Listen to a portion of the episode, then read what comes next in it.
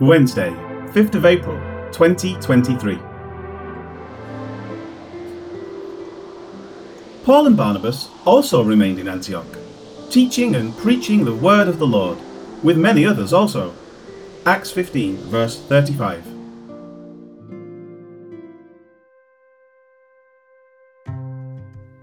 The previous verse contained the disputed words, however, it seemed good to Silas to remain there. Whether that verse is original or not, the words now are without dispute. But the translation of the conjunction will depend on how one views the matter. If those words are accepted as original, the words of this verse will say something like Paul and Barnabas also remained in Antioch. If they are not accepted, then translators will say something like Paul and Barnabas, however, remained in Antioch. The conjunction can be rendered either way depending on the context. Whichever is correct, Paul and Barnabas remained in Antioch after the matter of the Judaizers was settled. However, with it settled, Luke now returns to placing Paul's name first Paul and Barnabas. Together they remained in Antioch, teaching and preaching the word of the Lord.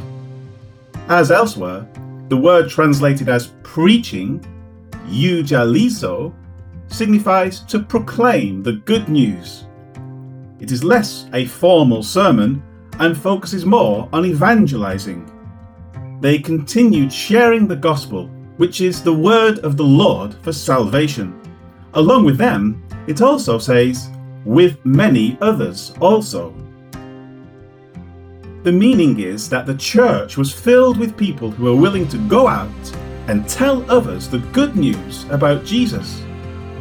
With the approval by the council that Gentiles did not need to adhere to the law of Moses after coming to Christ, the church was able to go forth and evangelize the gospel in the purity with which it was originally intended, meaning salvation by grace through faith in the full, finished, final, and forever work of Christ Jesus.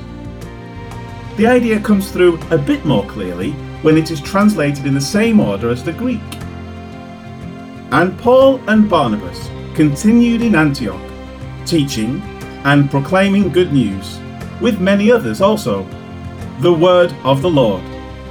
Young's literal translation.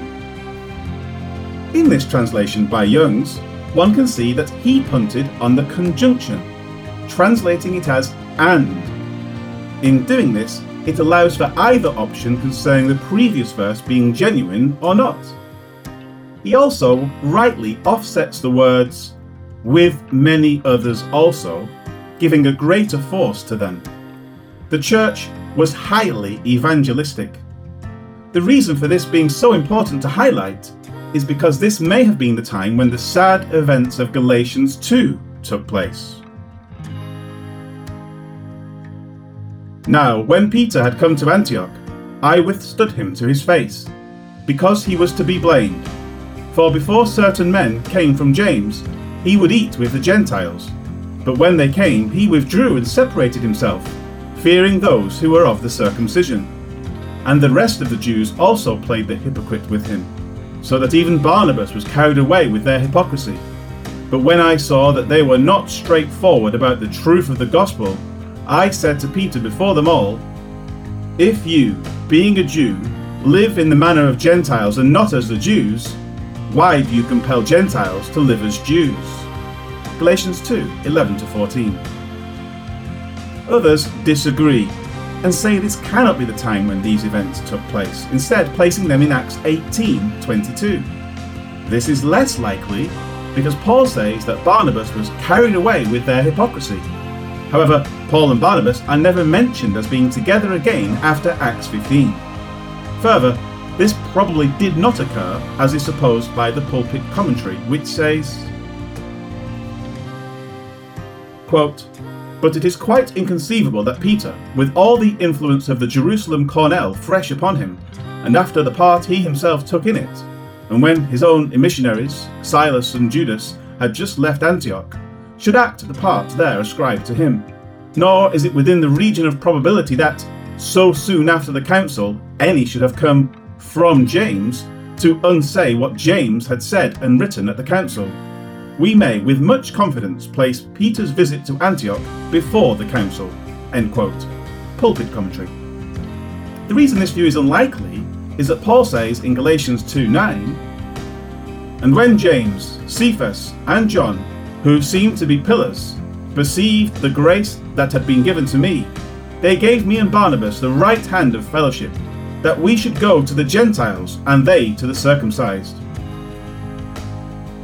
The only record of Paul and Barnabas being together in Jerusalem before the council in Acts 15 is in Acts 11 and 12, at a time when this issue had not yet come to light. The point of the council was to determine the acceptability of the message that Paul and Barnabas had proclaimed to the Gentiles. That was decided, as indicated in Galatians 2 9 at the council.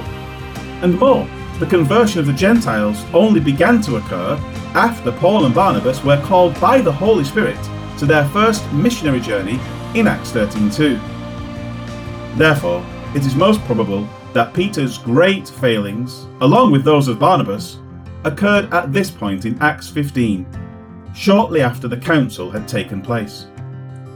Peter came to Antioch, realized the freedom that came from faith in Christ, ate with Gentiles, probably enjoying pork chops, bacon, and ham for the first time in his life, and then withdrew from this fellowship because he was unsure if the Jews who came from James would accept his move so far away from the restrictions of the law of Moses.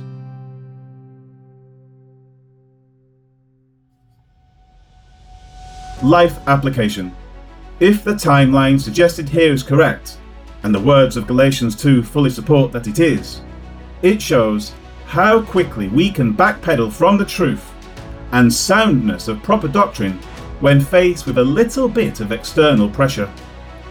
Peter had spoken boldly in the Council of Acts 15 concerning Gentile conversion and their not needing to adhere to the law of Moses. This, by default, meant that the law was set aside in Christ, and yet he peevishly backtracked from this fundamental truth when it personally affected his appearance before those who may condemn his departure from the customs of the Jewish people. If this can happen to Peter so quickly, it can happen to any of us if we allow our guard to come down. Stand firm on the freedom of the gospel. Do not allow anyone to bring you under the yoke of the law or of legalism.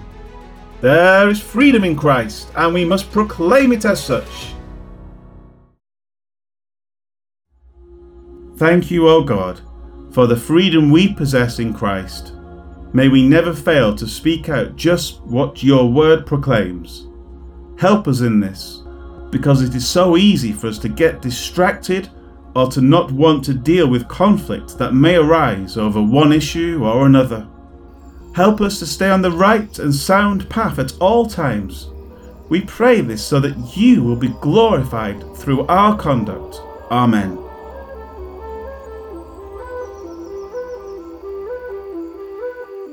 But Paul and Barnabas stayed in Antioch.